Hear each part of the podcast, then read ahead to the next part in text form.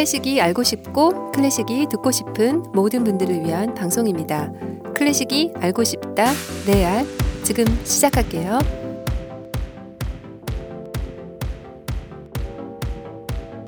안녕하세요. 저는 피아니스트 클래식 연구가 안인모 안님이에요. 반갑습니다. 저는 songwriter 데이븐이요. 데님이에요. 클래식 알고 싶다 들어오신 모든 분들 환영합니다. 하트 버튼 눌러주시고요. 또 처음 들어오신 분들 구독 버튼 잊지 마시기 바랍니다. 네, 또 구독 버튼 옆에 있는 하트도 네 눌러주시면 좋겠죠.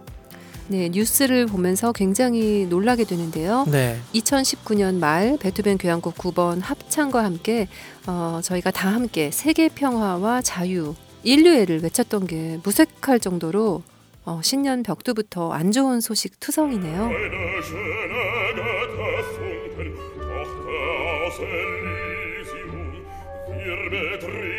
중동에도 평화가 깃들기를 바랍니다. 음악이 할 수 있는 것이 있다면 무엇이든 해야 할 텐데요. 걱정되고 불안한 여러분의 마음부터 평화롭게 해드리고 싶네요.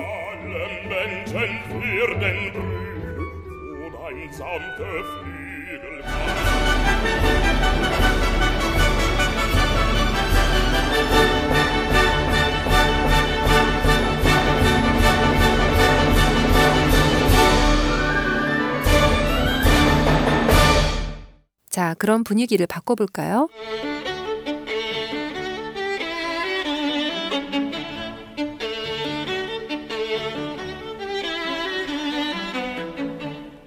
지금 들으시는 곡은 베토벤의 바이올린 협주곡 3악장이에요. 레너드 슬래트킨의 지휘로 바이올리스트 힐러리 한이 연주하고 있네요.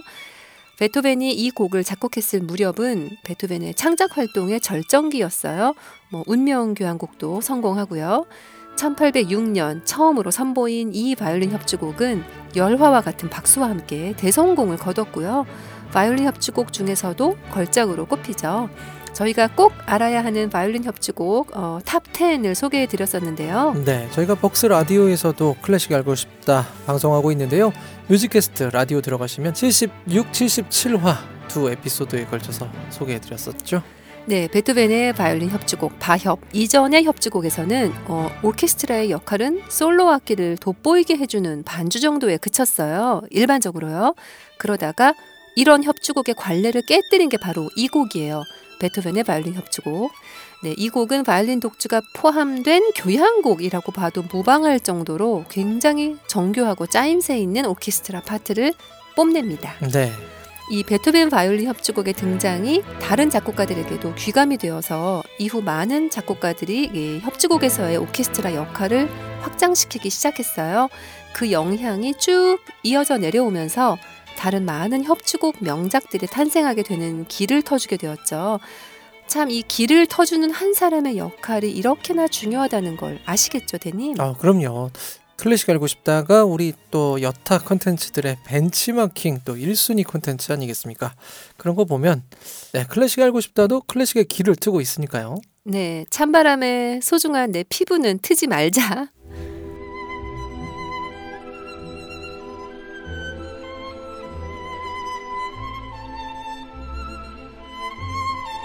항상 느끼는 거지만요. 명곡, 명작, 띵곡이 절대 한순간에 그냥 나오는 건 아닌 것 같아요. 누군가의 작은 시도가 다른 이에게 큰 영감이 되고 그 영감이 또 다른 사람의 작품으로 이어지기도 하는 걸 보면요. 오늘 소개해드릴 캔디는 베토벤의 바이올린 협주곡이 등장한 후 약 40년 후에 그 뒤를 이어서 쓰여져서 뭐 이제는 베토벤의 그것과 나란히 양대 산맥을 이루고 있다고 봐도 무방한 곡인데요. 바로 오늘의 캔디 멘델스존의 바이올린 협주곡 마단조 2악장이에요. 지금은 그 1악장을 듣고 계세요.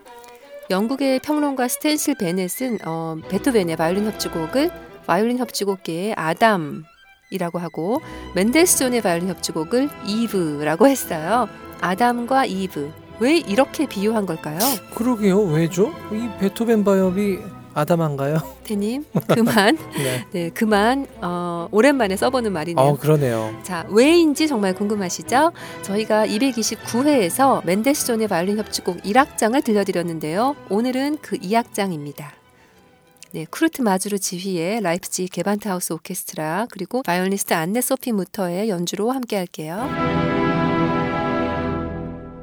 1악장이 끝난 후 끊기지 않고 쭉 이어져 오는 바순의 소리로 자연스럽게 2악장으로 넘어왔어요.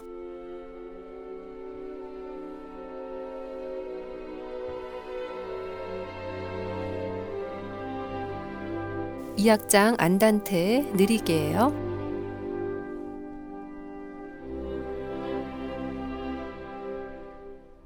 오케스트라의 고요하고 투명한 반주 위에 C 장조의 바이올린의 주제 선율이 등장했어요.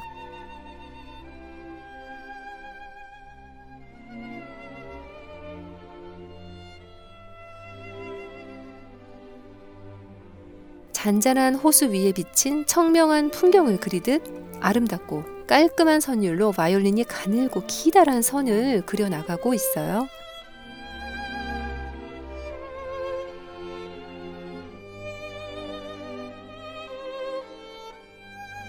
숨겨져 있던 마음의 슬픔을 살포시 꺼내놓기라도 하듯 아름답기만 하던 선율 속에서 이제는 조금씩 울부짖음이 느껴지기도 해요.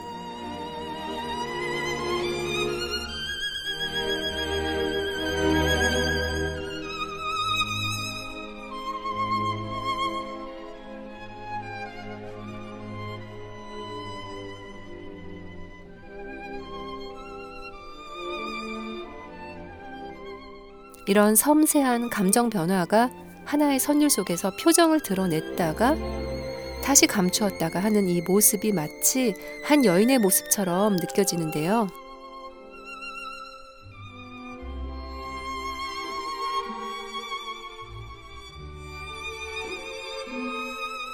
그래서 그 평론가가 이 곡을 이후에 비유한 건 아닐까요?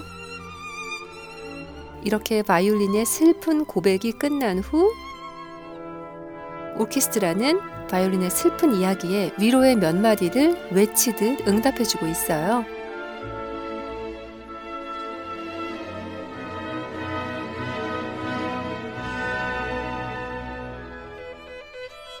바이올린은 이제 조금 더 깊어진 감정으로 소리를 내고 있어요.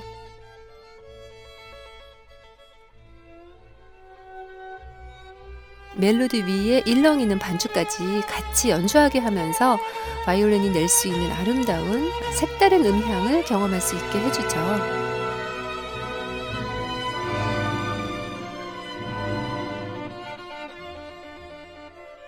조금 더 가슴 떨리는 무언가를 이야기하는 것처럼 조심스럽고 또 강렬한 외침.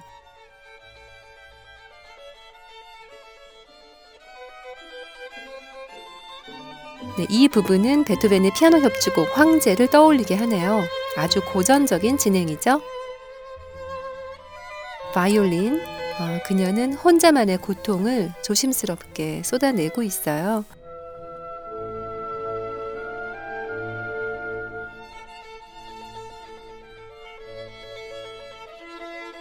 바이올린이 그려내는 선율을 섬세하게 채색해주는 오케스트라의 음향도 정말 아름다워요.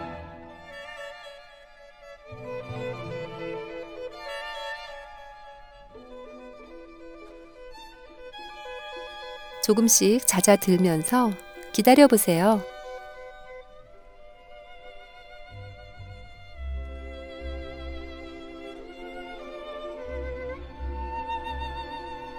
네, 다시 처음의 주제로 돌아왔어요.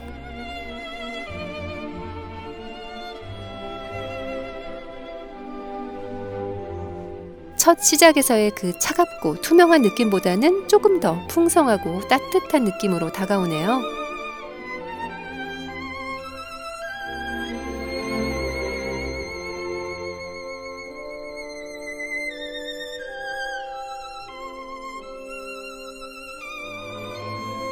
곡을 여성으로 비유한 그 근거들이 바로 이런 부분에서 잘 드러나죠.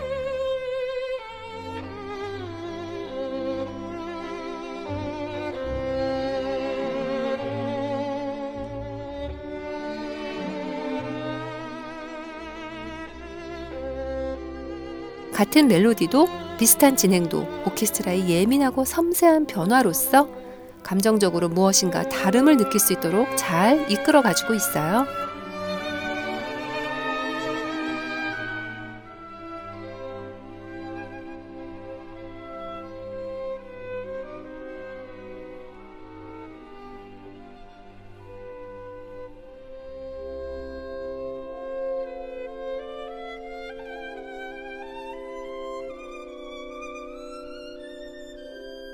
그녀의 마지막 독백, 특히 이 2악장에서 바이올리니스트 안네 소피 무터의 섬세함이 극에 치달은 매력을 잘 발산해주고 있네요.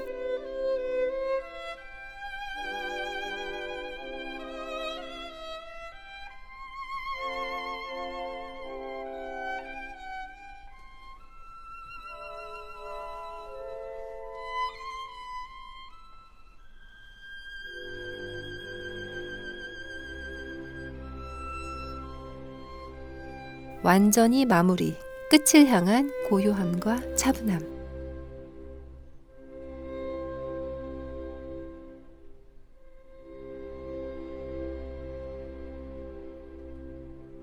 네, 베토벤의 바이올린 협주곡이 남성성을 짙게 드러낸다면 바로 이 맨델손의 협주곡의 화려함과 섬세함 그리고 유려함이 마치 여성처럼 느껴지는데요. 그래서인지 몰라도 이 곡을 연주하는 연주자 중에서는 유독 여성 바이올리스트들의 좋은 연주가 많더라고요. 아, 그럴 수도 있겠네요. 네, 이 곡은 사실 1악장의 선율이 아주 가장 대중적인 인기를 끌었다고도 볼 수 있지만 2악장은 동시대 작곡가인 슈만이 무엇과도 견줄 수 없는 아름다운 선율이라고 언급을 했을 만큼 아주 감미로운 매력을 가지고 있어요. 부드럽고 서정적인 부분과 어딘가 어둡고 장중한 멜로디의 대비가 끊임없이 이어지는 것도 바로 이 악장의 큰 특징이죠.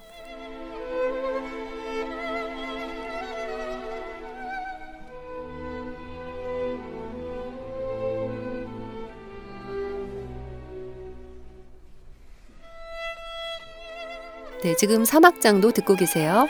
어, 무엇보다도 맨델손의 천재적인 멜로디 감각이 여실히 드러나는 바로 이 맨델손의 바이올린 협주곡. 이 곡은 수많은 곡들이 넘쳐나던 낭만 시대 곡들 중에서도 로맨티시즘의 정수를 보여줬고요. 또 이 수많은 바이올린 협주곡들 중에서도 여왕이라는 호칭을 받고 있죠. 이 곡이 이렇게 이브, 바이올린 협주곡의 여왕 등 여성에 많이 비교되고 있음이 어, 납득이 되시죠, 데님? 네, 그러네요, 정말. 네, 멘델스존은 1838년에 처음 이 곡을 구상하기 시작해요. 어, 멘델스존은 자신의 가장 친한 친구였던 바이올리스트 다비드의 연주에 감명을 받아서 다비드를 위해 이 곡을 썼어요. 다비드, 내가 다음 겨울까지 널 위한 협주곡을 쓰려고 해. E단조로 구상 중인데 어떻게 해야 할지 고민이 많아. 이 곡의 시작 부분이 날 편안히 놔두질 않고 내 머릿속을 계속 떠다니고 있어. 네, 멘델스존의 머릿속을 떠다니던 바로 그 선율이 마침내 세상에 나왔을 때 많은 사람들을 매료시켜 버리고 말았죠. 또 이 곡을 작곡하는 과정에서도 이 바이올리스트 페르디난트 다비드의 도움이 정말 컸는데요. 멘델스존은 자신의 영감으로부터 이 곡을 시작하고 또 다비드로부터 연주의 기술적인 자문을 많이 구해서 그의 도움으로 더 완벽한 곡으로 차차 다듬어 갔어요. 어, 무려 6년이라는 긴 시간 끝에 이 곡을 완성할 수 있었는데요. 이제 워낙에 맨델스존이 속필가로 알려져 있었지만 뭐 여러 외부적인 상황과 함께 이 곡에 정성을 아주 많이 쏟았고 또 이제 이렇게 완성되는데 많은 시간이 소요된 거죠. 네, 흔히 4대 바이올린 협주곡이라고 하면 베토벤, 맨델스존, 브람스 그리고 찰콥스키의 바이올린 협주곡이 꼽히는데요. 재밌는 건 바로 이 오늘의 이 맨델손의 작품을 제외한 모든 곡들이 다 D장조더라고요. 멘델스존 바협은 E minor죠. 멘델스존의 곡 전반에 느껴지는 차갑고 도도하면서도 또 이 절절한 감성이 E minor 마단조와 참 잘 어울린다는 느낌이 드실 거예요. 이렇게 우리의 마음을 파고드는 바이올린 협주곡들을 차근차근 소개를 해드리고 있는데요. 다른 작곡가들의 작품과 함께 비교를 해가면서 듣는 것도 재밌을 것 같죠? 네, 오늘은 어, 멘델스존의 바이올린 협주곡 E minor의 2악장 명 바이올리니스트들의 연주를 많이 가지고 왔어요. 명곡엔 명 연주자. 네, 오늘 맨델스존의 바이올린 협주곡 2악장 아담과 데뷔에게도 2부와 같다는 말이 굉장히 인상적이었습니다. 네, 2부의 모든 것을 알아가면 재밌겠네요. 네, 여러 버전 또 듣겠는데요. 네, 많은 분들이 아님이 외국어 또 연주자 곡 이름을 너무 잘 말씀하신다는 이야기들이 참 많았는데요. 아, 아무래도 제 입에 익숙한 이름들이 있고 좀 덜 익숙한 이름들이 있어요. 네, 덜 익숙한 이름을 이야기할 때 저도 좀 더듬거리는데요. 네, 널리 양해해 주세요. 네, 안님 따라서 저희도 점점 조금씩 조금씩 더 익숙해지면 좋겠습니다. 네, 바이올리니스트 힐러리 한, 율리아 피셔, 제닌 얀센, 그리고 레이 첸 마지막으로 길 샤함의 바이올린 협주곡 2악장 함께 해주세요. 네, 저희 또 좋은 음악과 이야기로 찾아뵐 것을 약속드립니다. 클래식이 알고 싶다. 고독하지만 자유롭게 낭만살롱 편 책 기억해 주시고요. 벅스 라디오 유튜브 등에서도 만나겠습니다. 또 찾아뵐게요. 피아니스트 안인모, songwriter 데이브니어였습니다. 고맙습니다. 고맙습니다. 2부 얘기가 나와서 말인데요. 네. 어, 데님은 그 여자들의 섬세함에 막 감탄을 하면서 아, 나는 여자들의 이 섬세함이 좀 갖고 싶다고 느낄 때 있었어요? 네, 일상에서 매 순간 감탄하죠. 저도 직관이 좀 뛰어나다고 생각했는데 여성들의 그것에 비하면 정말 발뒤꿈치 떼만도 못하더라고요.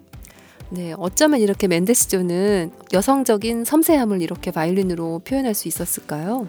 네, 그 아름다움과 섬세함에 저의 발뒤꿈치 떼는 정말 무색해지네요. 힐러리 하안이에요.